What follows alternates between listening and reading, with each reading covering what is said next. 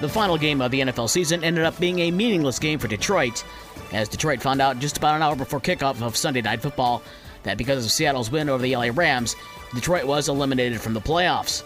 However, Lions coach Dan Campbell basically said, if we're going down, we're taking Green Bay with us. And they did just that. Former Packers running back Jamal Williams scored two touchdowns in the second half, including this one to put the Lions ahead. Here we go. Third and goal for the Lions from the six-inch line. Goff out of the gun. Hands to Jamal. This time he's in. Touchdown, Detroit Lions. They are back on top. Second of the night for Jamal Williams. seventeenth of the year, breaking Barry Sanders' all-time franchise record for rushing touchdowns in a single season. Dan Miller on the Lions Radio Network and Rock one oh seven W I R X.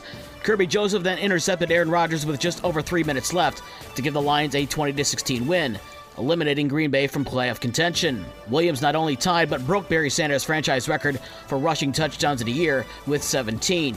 Joseph's interception was the third time that he's intercepted Rodgers this season.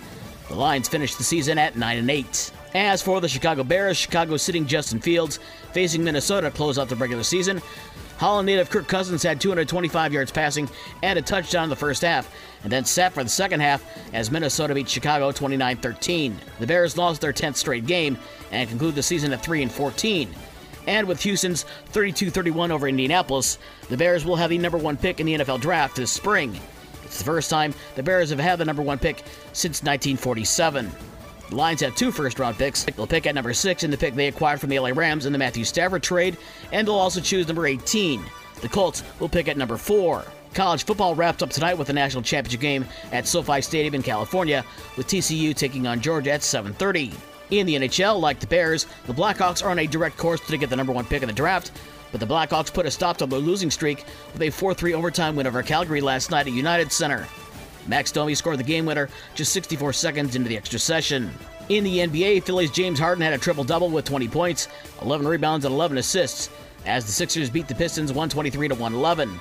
Killian Hayes had twenty-five points to lead Detroit. Women's college basketball yesterday, number twenty-two North Carolina beat number four Notre Dame sixty to fifty. In boys basketball, the Saint Joe River rivalry, or what I like to call the War by the Harbor Shore, as Saint Joe travels to Benton Harbor. Tip-off is just around seven o'clock from Farnham Gym in Benton Harbor, and it'll be live on Newstalk Sports ninety-four point nine W S J M. And at the same time, the girls' game across the river in Saint Joe, Benton Harbor is at Saint Joe. That game also tips off at seven o'clock. For the rest of the scores from last night and the schedules for today's games, visit the podcast page on this station's website. With your morning sports for Monday, January ninth, I'm Dave Wolf.